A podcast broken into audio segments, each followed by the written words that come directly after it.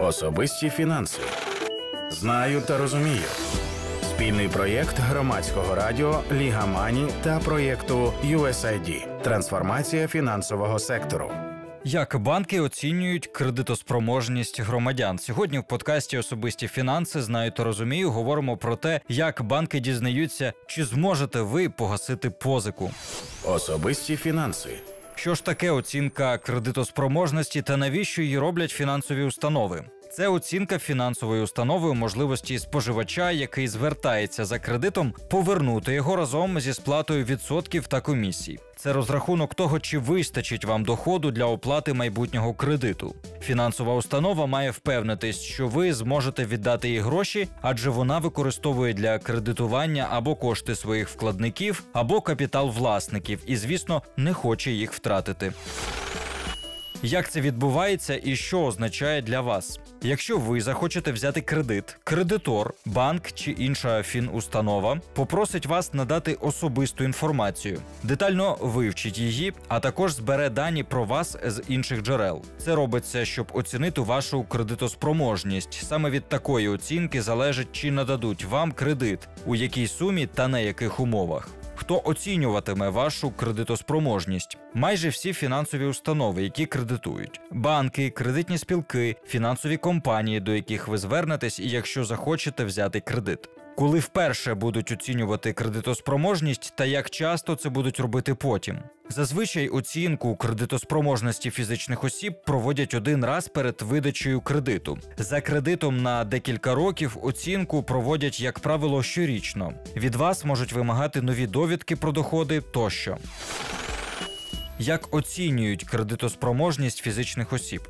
Наскільки уважно фінансова установа буде перевіряти вас, та скільки різних документів чи інформації проситиме, залежить в першу чергу від строку, на який надається кредит та його суми. Відповідно, чим довший строк і більша сума, тим більш прискіпливо оцінюватимуть вашу кредитоспроможність. Всю інформацію про вас фінустанови перевіряють на основі даних, які отримують із бюро кредитних історій та відкритих державних реєстрів. Про розмір ваших доходів фінансові установи дізнаються від вас або від вашого роботодавця, попросивши довідку про заробітну плату. Про розмір ваших витрат вони дізнаються з анкети, яку ви заповнюєте при видачі кредиту, або слідуючи середньому показнику для вашого регіону та рівня доходу. Зазвичай фінансові установи враховують, що з вільних коштів позичальники зможуть виплатити до 70% на погашення кредитів, а решту все ж мають зарезервувати на форс-мажорні обставини. Це пояснюється тим, що психологічно важко віддавати всі наявні гроші, окрім тих, що передбачені на харчування, адже в результаті виникає бажання повертати кредити не в першу чергу.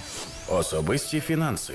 Якщо йдеться про невеликий кредит, фінансові компанії приділяють значно меншу увагу кредитоспроможності клієнта, адже видають невеликі кредити, так звані кредити до зарплати на строк до одного місяця. А сума цих кредитів становить не більше однієї мінімальної зарплати. Зараз це 6 тисяч гривень. Як правило, вони просять від клієнтів тільки паспорт та ідентифікаційний код, але компенсують цей ризик надвисокими відсотками за кредитом, наприклад, 700% річних.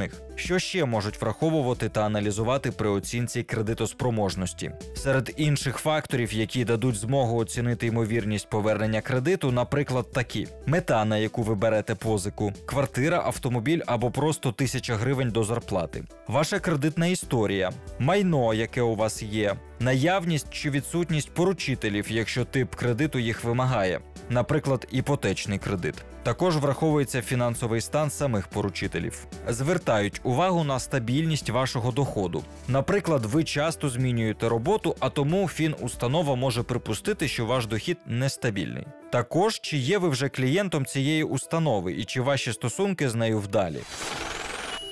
Скільки коштує оцінка кредитоспроможності? Ви, як позичальник, не сплатите за це жодної копійки. Якщо ж фінансова установа просить вас сплатити комісію або платіж за оцінку кредитоспроможності, це пряме порушення ваших прав як споживача фінпослуг. Проте зауважте, що кредитна установа має отримати вашу згоду на доступ до кредитної історії. Без такої згоди оцінка кредитоспроможності не може бути проведена.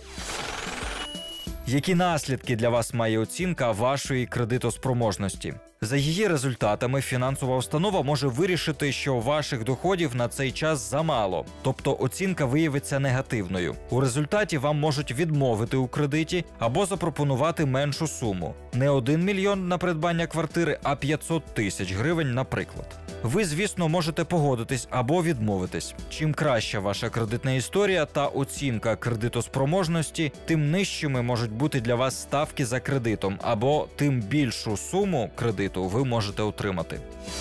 Особисті фінанси. Знаю та розумію. Спільний проєкт громадського радіо Ліга Мані та проєкту USAID. Трансформація фінансового сектору.